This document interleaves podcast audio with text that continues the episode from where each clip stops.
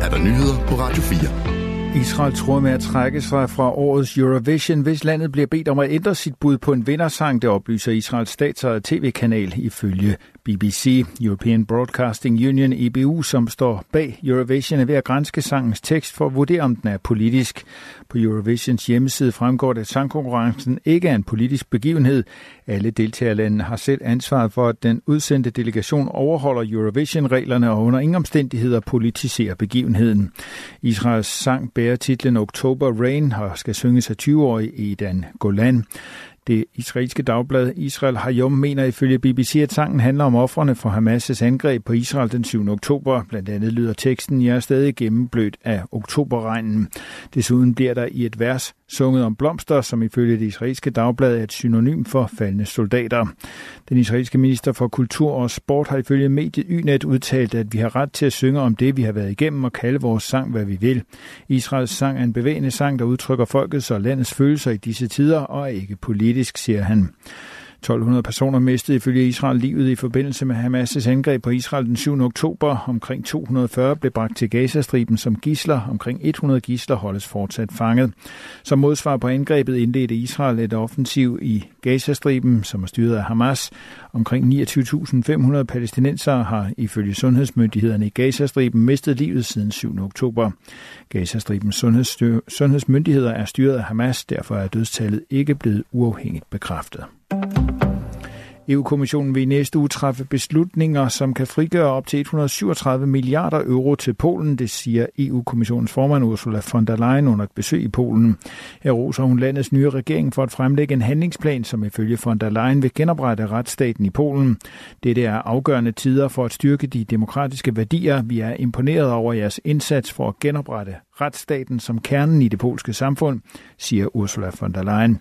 Den tidligere polske regering under det nationalkonservative parti Lov og Retfærdighed var i flere år på kant med EU-kommissionen. EU-kommissionen mente, at den daværende polske regering ikke levede op til EU's værdier om blandt andet uafhængige dommere. Den kurs vil den nye polske regering ændre. Derfor fremlagde den nye polske justitsminister i denne uge en handlingsplan for EU-landenes udenrigsminister. Planen skal føre Polen tilbage til at have en velfungerende retsstat.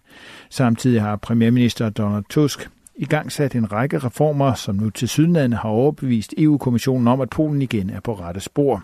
I vil genskabe et polsk samfund, hvor borgere og virksomheder kan stole på institutionerne. Jeg hilser jeres handlingsplan velkommen. Den er over, et overbevisende vidnesbyrd om jeres vilje, siger Ursula von der Leyen. Ungarn vil købe fire svenske kampfly af typen Saab Jas Gripen. Det vil styrke Ungarns luftforsvar, siger premierminister Viktor Orbán, som i dag er vært for den svenske statsminister Ulf Christensen. Vi vil ikke kun opretholde vores forsvarsevner, men øge dem. Det betyder, at vores forpligtelser over for NATO vil blive styrket, og det vil vores deltagelse i NATO's fælles operationer også, siger han. På et fælles pressemøde efter, at aftalen er underskrevet ifølge Reuters. Orbán havde lidt tidligere på dagen på at Ungarn og Sverige ville indgå en aftale om forsvarsindustri.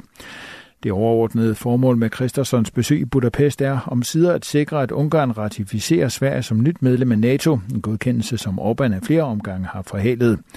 Det er nu forventningen, at det ungarske parlament i starten af næste uge som det sidste NATO-land accepterer Sverige i forsvarsalliancen.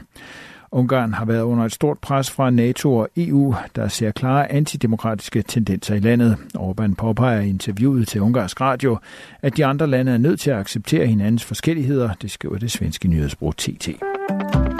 Flere af Forsvarsministeriets hjemmesider kan i dag være utilgængelige som følge af et overbelastningsangreb, det oplyser Center for Cyberhed cybersikkerhed på X. Flere hjemmesider under Forsvarsministeriets koncern kan i øjeblikket være utilgængelige som følge af et overbelastningsangreb, et DDoS-angreb.